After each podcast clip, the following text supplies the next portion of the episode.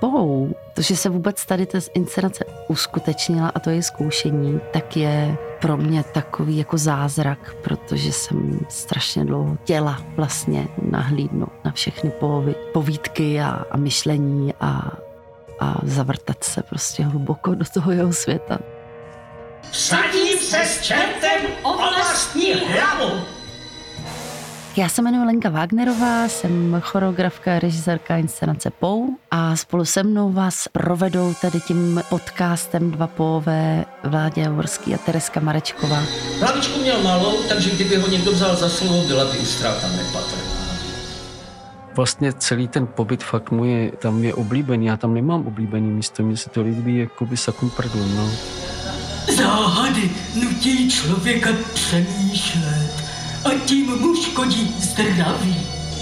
Je to nějaký svět, ve kterým se cítím doma, protože jsem to od malička tak, takový temný příběhy jako hrozně vyhledávala a měla ráda. Fakt je, že o tu hlavu přišel. Jenže já ji, ať jsem hledal, jak jsem hledal, nikdy nenašel. Pou je neuvěřitelný mistr svého žánru, vlastně umu nebo řemesla, bych řekla. A Pou mě provází od, řekla bych, nějakého teenage období mýho, když jsem k němu poprvé přičichla.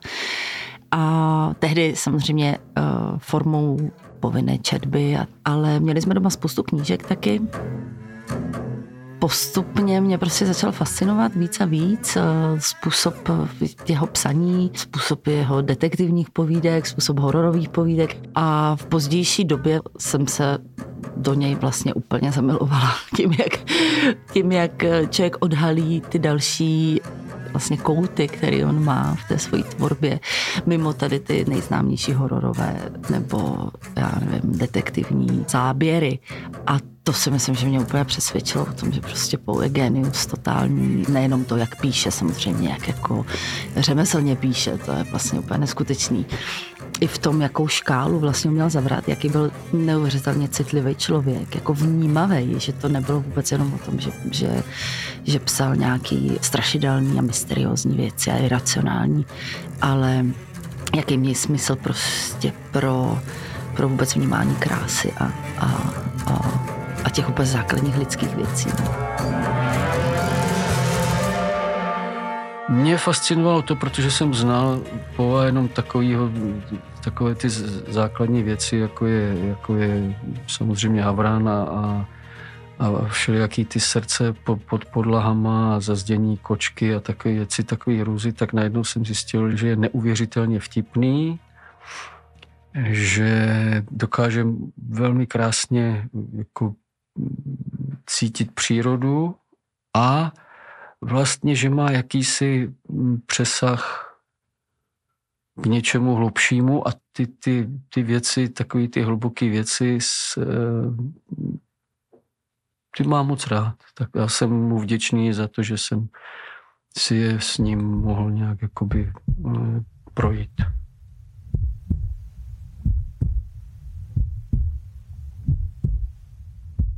Inscenace může lidem připadat jako mozaika, jako koláž, jako něco, co je složeno z několika povídek, ale pro mě je to spíš taková, bych to řekla, že to je pro mě taková jako plavba těma jeho emocema, těma jeho vizema, od, od eh, vlastně střídání těch, eh, těch, těch emocí v, těch, v tom jeho psaní od, od něčeho velmi temného k plného strachu a, a, a moci, jako je já má kivadlo například. A plynule projdete skrze jeho já nevím, filozofické témata, kde se zamýšlí nad bytím, nad krajinou, nad, nad krásou vůbec, nad tím, jako, že by člověk opravdu měl vnímat eh, ty, ty nádherné věci, které na té planetě jsou a, a v zápětí spadnete do úplně humoristické povídky o, o já nevím, neschopných policajtech. A, a vlastně ta škála byla tak obrovská, že pro mě, já bych spíš řekla, že taková jako plavba, i když jsou tam samozřejmě um, některé ty povídky více, mají jakoby větší prostor a jsou ucelené od A do Z, tak jsou některé povídky, které mají menší prostor, ale jsou z nich vytažené pouze ty nejdůležitější asi fragmenty, aby jsme se do té jeho hlavy nějak víc dostali.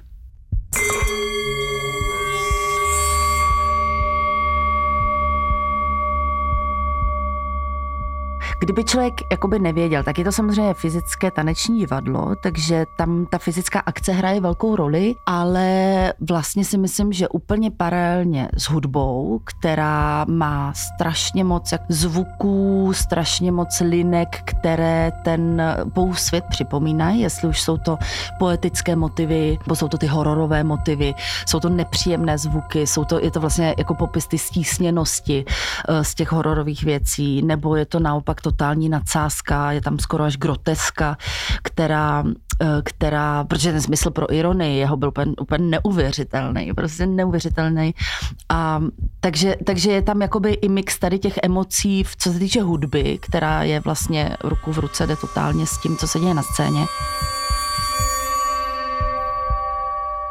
tak je to zároveň groteska, zároveň je to uh, nějaký psycho, uh, zároveň je to vlastně nějaká sexy show. Nevím, jako tam je těch No, ne, nevím vůbec. Ne.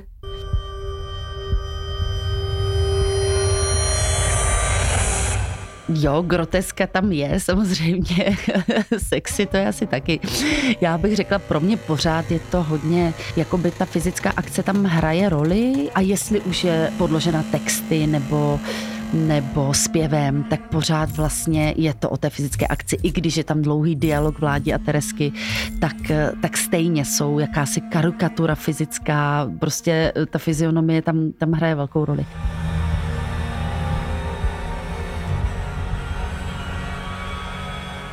popisuje neskutečně postavy, popisuje tu fyzionomii úplně do detailů, jak má odulej pán prostě uh, uši až na ramena a paní oblečená do rakve a pak je tam paní, která je hubená, ale má úsměv od ducha kůchu a nosí plandáž k puse, kterou ho musí jazykem odstrkovat a vlastně má úplně jako neuvěřitelnou fantazii pro popis těch postav. Například, já nevím, eh, maska červené smrti, tak eh, taky, jo, vyšinutý princ Prospero, který jako je vlastně trošku modní návrhář a navrhuje prostě kostýmy na svojí párty s hýralostí všeho, všeho druhu.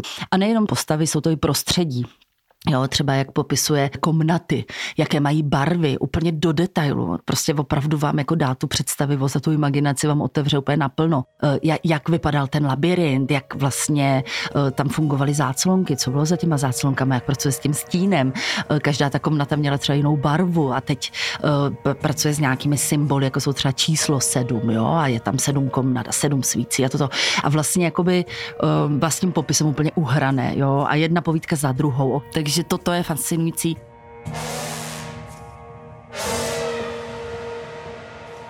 No a konkrétně bych ho rozdělila asi to představení vizuálně do dvou takových částí. První je hodně černá, je černá, protože je o povídce Jama a kivadlo, která je v něčem elegantní, co se týče sak černých a, a kalhot černých a jakýchsi fyží, které eh, symbolizují inkvizici, po případě nějakou skupinu lidí s eh, funkcí moci nebo pocitem moci a toho, toho jednotlivce, který je v té jámě. A taky proto, aby se to představení někam uh, vizuálně posouvalo, tak začíná takhle vlastně velmi čistě, bych řekla.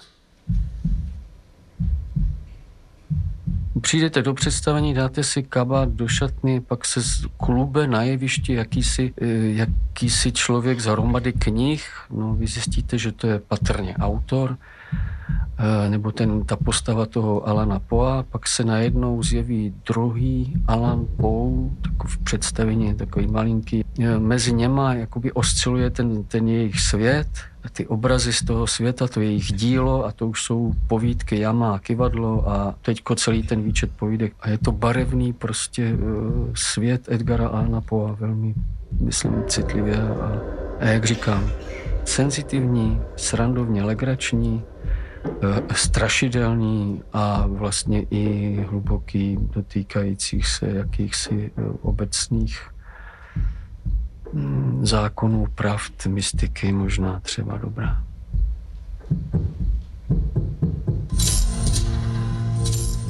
Pod těma knihama je to takový hrobeček, pod těma knihama je zahrabaný eh, jeden z našich velkých pou, teda my máme dva poji, malýho a velkýho nebo tak jim říkám já interně, ale jsou to dva pové.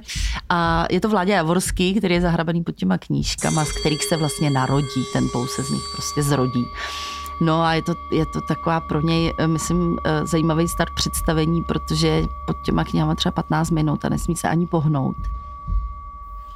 A ve chvíli, kdy já si tam objevuju, tak on už tam nějakou uh, chvilku sedí a uh, nějak komentuje ty obrazy, které se tam objevují. A já tam vlastně přijdu uh, v totožném kostýmu, který má on, akorát o půl metru menší. Hle, večer slavnosti z posledních osiřelých let. Andělé plní lítosti, na bílá křídla závoj sled, v divadle s pláčem přihlížejí dramatu nadějí i pět. A od orchestru křeči vzliká k ději hudba sfér, obluzujíc svět.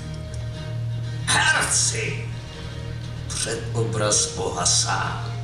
Můj zrak spočinul na sedmi vysokých svících na stole. Můj zrak spočinul na sedmi vysokých svících. Měli vzhled milosrdenství a připadali mi jako bílí štíhlí andělé, kteří mě mají zachránit. To je moje první věta. Andělé, kteří mě mají zachránit.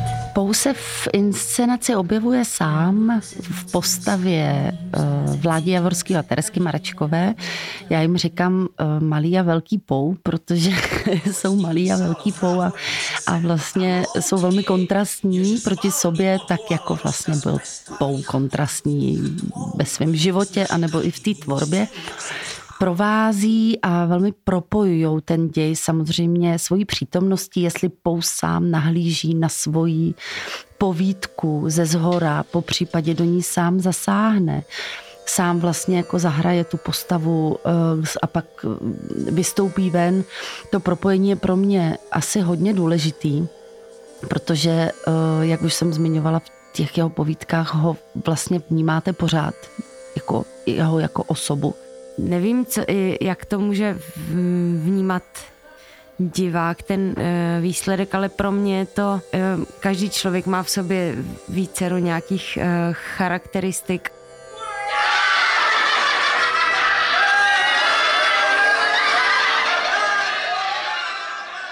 On i ten Edgar Allan byl velmi složitá osobnost a správně by nás tam mělo být třeba 4-5 a vlastně jsme vlastně všichni trošku pohou, že jo, i s těma tanečníkama. No, on to byl opravdu velmi složitá osobnost. A myslím, že lidi, co ho znali jakoby z jedné stránky, tak by ho v té druhé stránce nepoznávali, protože měl problémy s alkoholem, možná s drogama, zároveň vlastně učil velmi jakoby zámožné nebo děti prostě zámožných lidí, prostě pohyboval se mezi, mezi těma společnostma a společenstvíma lidí. Měl více tváří, proto jsme tam tedy alespoň dva. Ten opulentní oběd včera mě poněkud mohl. Řekl jsem si, že si dám jen lehkou večeři a půjdu si lehnout. Dal jsem si opékaný sír strašně rád jí opékaný sír. Hm, není ovšem radno sníst ho více než jednu libru naraz. Ale když sníte dvě libry, taky se nic nestane. A mezi dvěma a třemi je rozdíl pouhá jednotka. Spořádal jsem čtyři. Vaše žena tvrdí, že pět ale i taky proto, že on byl, byl taková dvojí osobnost hrozně, jo, jak byl velmi nekompromisní, uh, on byl výborný recenzent třeba a velmi spravedlivý, jo, ale byl strašně drsný, byl nekompromisní, ale současně byl strašný cítě, jo, pak prostě si eh, zamiloval tu svoji sestřenici 13 letou a, a vzal si ji a, a seděl na zahrádce květinky a byl úplně domácí, jako prostě domácí typ, jo, takže on jako i v tom svém životě byl, měl takový jako kontrastní, kontrastní věci, prostě doma byl úplně jiný, než byl v té práci. A, a vlastně se to využívá i k tomu, že jako je Laura Hardy, tak my jsme velký malý, že jo. Je to prostě takhle asi je ten zámysl autorčí. v jeho tvorbě vlastně ta dvojka hraje uh, hrozně často roli, jo, jestli jsou to prostě dva policajti například, kteří něco hrozně vyšetřují, nejsou často úplně moc chytří, on si z nich dělá uh, velkou legraci, potřebují k sobě většinou, nebo vždycky musí přijít nějaký ten chytrý detektiv, který má prostě ty, um, který to všechno prostě rozklíčuje. Sice tam třeba fungujeme v první půlce jako Edgar Allan Poe, takže i ten kostým tomu odpovídá, ale pak vlastně v polovině toho představení se to nebo zhruba v polovině se to uh, změní, že vlastně fungujeme aktivně jako postavy v těch um, pových povídkách. Uh, například mají uh, takový jako uh, takovou celou etídu, která je, vychází z, z povídky, jak napsat článek pro Black Woods, kdy vypráví vypráví nový, je mladý holce recenzent nebo dobrý, dobrý novinář, jak napsat dobrý článek. Jo. A je to jako neskutečná povídka plná prostě úplně, úplně absurdní ironie o tom, jak člověk musí jako podvádět, co všechno, co všechno na ty lidi platí, jak ty lidi vlastně utáhnout na ty nudly a, a, a musíte psát, já nevím, černým perem a nikdy nesmíte psát takovým perem a když chcete říct chleba s máslem, tak nemůžete, nemůžete nikdy zmínit chleba s máslem, protože radši musíte to obejít, aby, no prostě jí dává všechny možné jakoby rady toho novináře, jak napsat dobrý článek, aby zbohatla a aby opravdu na tom vydělala velký balík. Místo toho, aby se teda psalo to, co by se jako opravdu chtělo napsat. No. Ach, ano. Špičkujte o čemkoliv, ale netrvejte na ničem. Co? Ne, tak máte-li sklon říkat chleb s máslem, nikdy to neříkejte zcela otevřeně. Můžete se zmínit například o pohankové kaši, nebo můžete zajít až tak daleko, že se zmíníte o kaši ovesné, ale máte-li na mysli skutečně chleb s máslem, mějte si na pozoru, má drahá, a chleb s máslem za žádnou cenu neuvádějte. Naschle. Rozumím. Některým lidem se zdá, že perský kosatec... Máme s, e, s Láďou tako, takové kostýmy e, šedé s vycpanými e, rameny. A jsme takový dva jako dva pisálkové. A to mě tak jako baví, protože pokaždé je to trošku jiný, protože sice máme daný text přesný, ale ale vždycky prostě situace hází nějaký e, nový souvislosti a a vůbec se jakoby, sice je to vlastně hrozně stylizované, a, mm, ale já se v tom cítím hrozně svobodně, že fakt, když se mi chce něco přidat, nějaký slovo nebo větu, nebo pohyb, tak všecko vlastně jakoby je povoleno a ten, mně se vlastně s Vladimírem hrozně dobře funguje. Pochopitelně to myslím, že asi skoro každému, kdo, kdo s ním kdykoliv stál jako na jevišti, je hrozně jako připravený na to, že se věci můžou měnit tady a teď. Takže když něco nabídnete, nového třeba, tak on okamžitě reaguje, okamžitě tu informaci vstřebá a reaguje na ní a je to takový mm, pocit hrozně jako milého a příjemného napojení. No.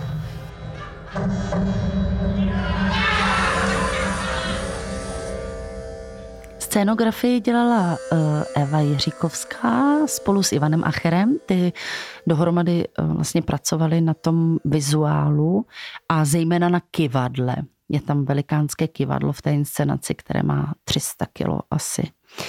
A byl to takový velký oříšek, to kivadlo vůbec vyrobit a pověsit a co s ním. A tak to je takový velký symbol, to kivadlo, protože znázorňuje jak kivadlo eh, jako eh, ostrý a nebezpečný předmět z jámy a kivadla, tak znázorňuje kivadlo v hodinách a odbíjení času a vůbec o tomhle kivadle se Úpová velmi často mluví. On v těch povídkách uh, používá symboly, které používá často, různě, vždycky malinko pozmění, jako by vám chtěl říct, musíte se napojit, vlastně to není jedna povídka, to je vlastně, všechny moje povídky jsou jedna povídka vlastně tam najdete spoustu spojitostí, to mi přišlo hrozně zajímavý, jak on vás odkazuje. Není to o tom, že by něco opakoval, ale on vás navede do úplně jiné povídky, kde, kde to třeba dovysvětlí. Jo. Mě přijde hezký.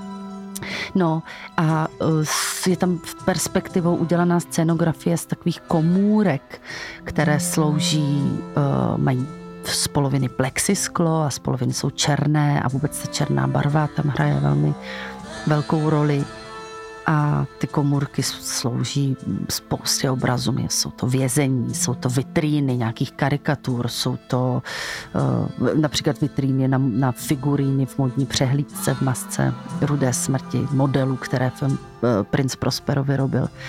Takže nebo je to ukryt poa, nebo jsou to místa pro, pro lidi, aby tam cítili jakési bezpečí a, a ovlivňují to, co se děje venku naopak. Jako. Takže eh, to jsou takové komůrky, používáme spoustu drobných eh, malých rekvizit a havrani, jsou tam černý, který samozřejmě odkazují na havrana, ale taky na nějaký jako následovníky eh, Poa a možná až k Hitchcockovi, protože on byl vlastně první, Poe byl první, kdo kdo udělal tenhle detektivní žánr, kdo vymyslel uh, detektiva, který prostě přijde a záhadu vyřeší.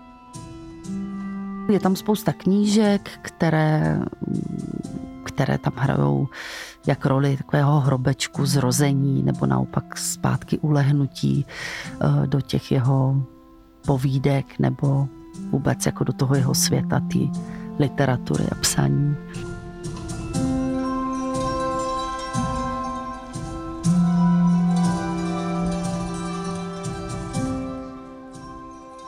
Ta první část je taková temnější, je to takový klasický povský vizuál, je to hodně jako temné, černobílé, hororové a uh, myslím, že tam zaznívají ne, nějaké texty z jámy a kivadlo. A začíná to velmi dynamicky a tanečně. Srdce Srdce eh, ve zvuku a srdce u Poa hraje obrovskou roli. Velmi často eh, se o něm v povídkách mluví, o tom, jak měl někdo strach, jak mu, to, jak mu tlouklo to srdce, jak slyšelo to srdce. Takže ten motiv srdce, který se objevuje i v eh, hudbě, hudbu, kterou skládal Ivan Acher, se kterým já jsem leta znám. A snažila jsem se ho přesvědčit, že Eh, že tam to srdce potřebujeme zvukově. Eh, nejdřív se tomu trošku Ivan bránil, že to takový jako jasně zvuk srdce ještě na jevišti a v divadle a činohra a toto.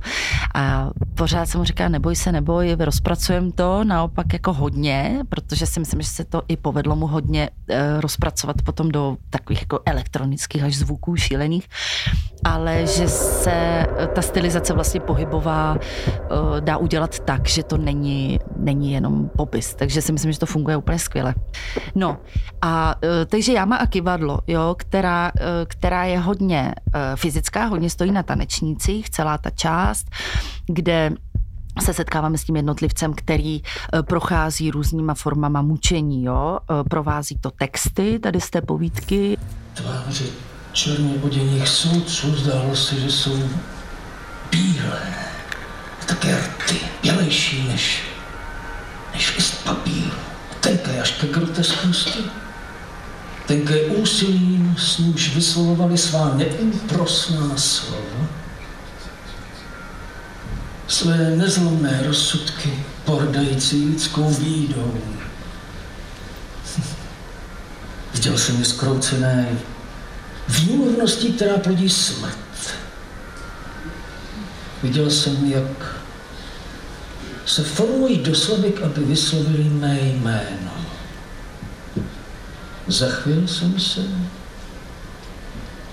neboť nenásledoval žádný zvuk. No a setkáváme se tam jak s inkvizicí, například ve formě absolutně sterilních postav, které se ani nehnou na jezdících botech. Je to úplně jako demagogizovaná armáda inspirací pro tanečníky vlastně k tvorbě toho materiálu byla opravdu eh, čínská armáda, pochody čínské armády a nebo severokorejských žen jako armády, které jsou naprosto vygumovaný eh, strojově, strojově vykonávají pokyny. Tak to byla další taková eh, situace. Jsou tam krysy, krysy, které v té povídce jsou.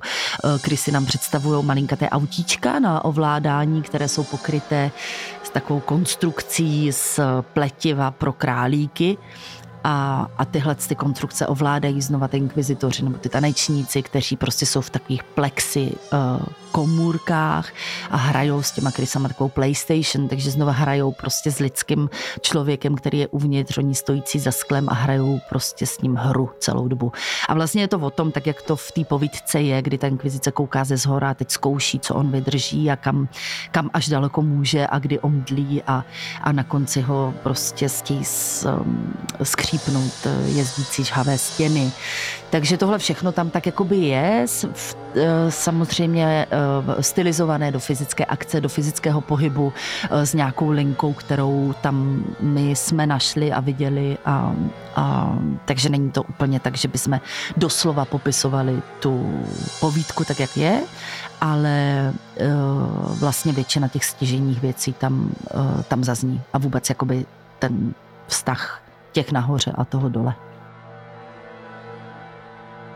Těch jeho textech tu hloubku vlastně, nebo to, to nazírání na věci, na věci a na, na přírodu, na, na život, na co nevím, co na všechno, jakoby z nějaký hloubky, eh, dálky, výšky, tak to tam hrozně cítím a, a hodně těžko se to jakoby ukazuje na nějaký větě uh, konkrétně, ale dobrá, ne, unikl jsem smrti v jedné podobě, abych byl zachován pro něco krutějšího, než je smrt sama, no tak si o tom jenom pouvažujme, no, tak eh, a tak dále. Takových věcí je tam mraky, že jo. Úplně na začátku uh, je to, uh, začíná ta choreografie tím, že máme na zemi mrtvého člověka, po případě není mrtvý, můžeme mít i tu představivost, že, prostě, že omdlel. A přichází dva dva lidi, dva kluci, kteří nesou v dlaních srdce, které vlastně za zvuku srdce pulzuje. Takže když si představíte dvě dlaně, jako by vám v nich pulzovala prostě živá, živá bytost. No a oni třeba uh, mají takovou mikroetídu, kdy si hrajou vlastně eh, s tím lidským životem eh, tak, že to srdce tomu na zemi dají, tím ho vlastně oživí jako nějakou loutku, ale pak mu ho taky rychle vemou. A vlastně, vlastně tady to on-off, nebo jak bych to nazvala, tak je, je první taková hra, kterou vidíme ty inkvizice s tím, s tím živým člověkem. Jo, že mu vlastně jakoby dáme možnost, dáme mu šanci, pak mu ji vememe. A vlastně neustále se tohle děje dokola. On to úplně nádherně popisuje, jak jako, eh, při, při, jako ještě horší věc, než je smrt sama, jo, je to mučení, které on tam zažívá. Takže, takže to, jak se s ním hráli a to, jak, jak mu vlastně tu naději eh, dali a vzali a jak kočka z myší, tak to, to je asi v té první choreografii.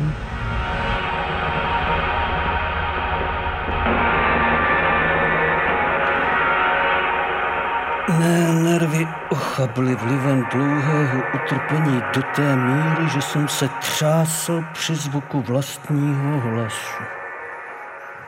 Oni ty části na sebe navazují a navazují vždycky takovým jako jemným eh, spojením, přesně tak, jak to pou i v těch povídkách často má, že na, odkazuje na některé věci. Takže například povídka Zrádné srdce, tím, jak se ten představitel hlavní přizná, tak eh, skolabuje vlastně na zemi a už tam to tělo zůstane ležet, ale to tělo nám slouží v další části jako tělo, ke kterému se vztahuje zase jiná povídka. Takže asi takovýmhle způsobem jsou ty věci provázány a eh, a vlastně se ta postava sama, sama, sama zrodí v té nové povídce tím, že tam zůstane jako fragment z té předchozí. Vlastně i jedna z těch povídek by byla třeba na tři inscenace. Ale my jsme chtěli se dostat jenom do takového, do takový jako esence toho ploa. A tu hlavu? Ať jsem hledal, jak jsem hledal, tu jsem nikde nenašel. Nikde nenašel. Ať jsem hledal, jak jsem hledal. Tohle netokážete!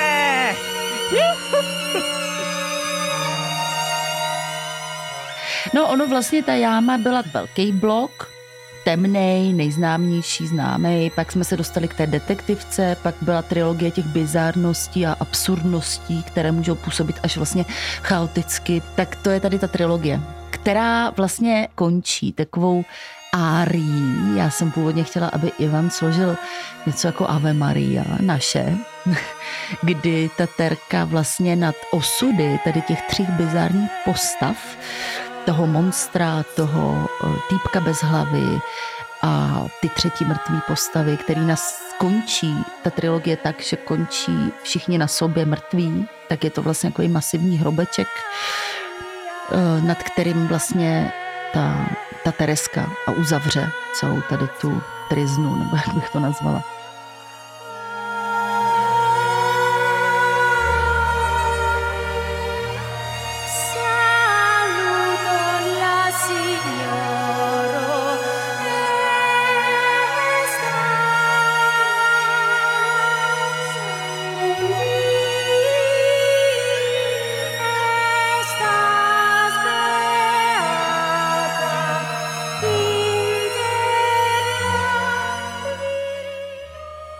Modlitba nebo něco ala modlitba, to Ave Maria, které tam zpívám.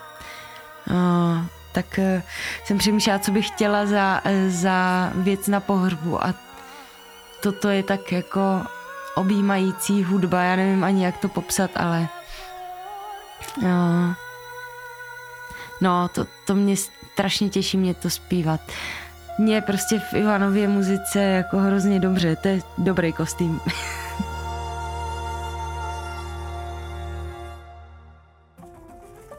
No já jsem vlastně si říkal, jak to, že ještě nikoho nenapadlo udělat jakoby stand-up komedy, jakoby z, z polovy, z polovy tvorby, protože některé věci jsou tam vyloženě jako, jako jak kdyby tu stand-up komedy znal a a prostě fakt říkal jsem si, že neuvěřitelně vtipný. Jak jsou mezi tím hrozný rozdíly, jako uh, že to vlastně se dá použít jako, jako humorný text eh, a kolika způsoby se vlastně dá pojmout jeden ten stejný text nebo tvorba od jednoho člověka, že to není jako všichni máme asi zafixovanýho Edgara Alana Poe jako nějakou temnotu, to není všechno, že tam je ještě spousta jako jiných, jako i filozofických témat, který otvírá takže mě spíš zajímalo při tom zkoušení, jako co tam ještě můžeme objevit za, za, za další jako nějakou podivnost, kterou tam jako v té tvorbě má, jakým dalším způsobem se to dá uchopit a tak no.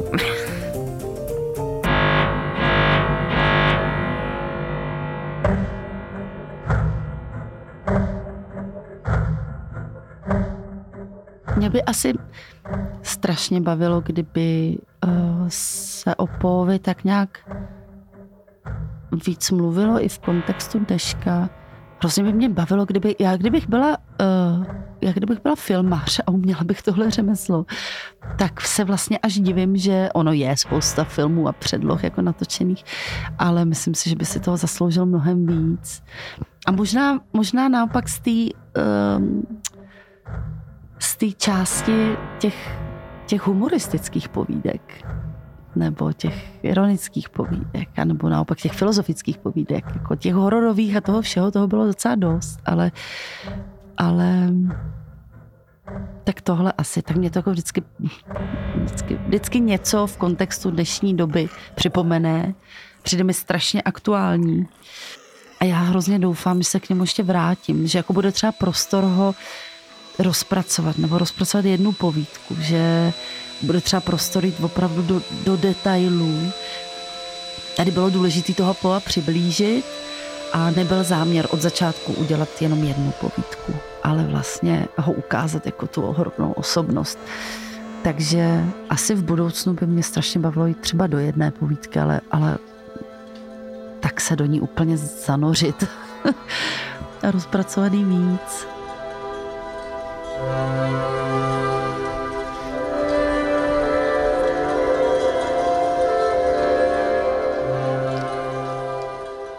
Když se odehrajou všechny ty povídky, které vlastně gradují v něčem, v tom vizuálnu, v tom, možná v té vyšinutosti těch postav, gradují taky, protože na začátku máme postavu, která je celkem jako racionální, tak čím dál jdeme v té inscenaci, tak tím jsou ty postavy vyšinutější a potkáváte postavy um, víc a víc jako surreálné a, a těžko i uvěřitelné v něčem.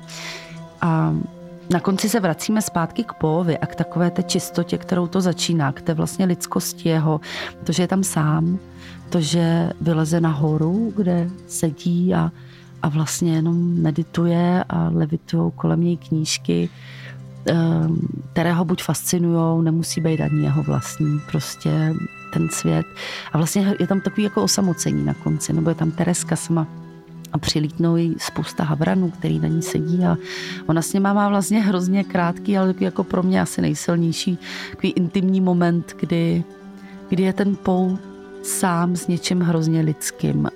Takže takovou takovou čistou tečkou to celé um, se uzavírá a vlastně sami ty pové i skončí v takovém hrobečku těch knížek a, a na konci je takový malý efekt světelný, kde to jeho jméno zazní.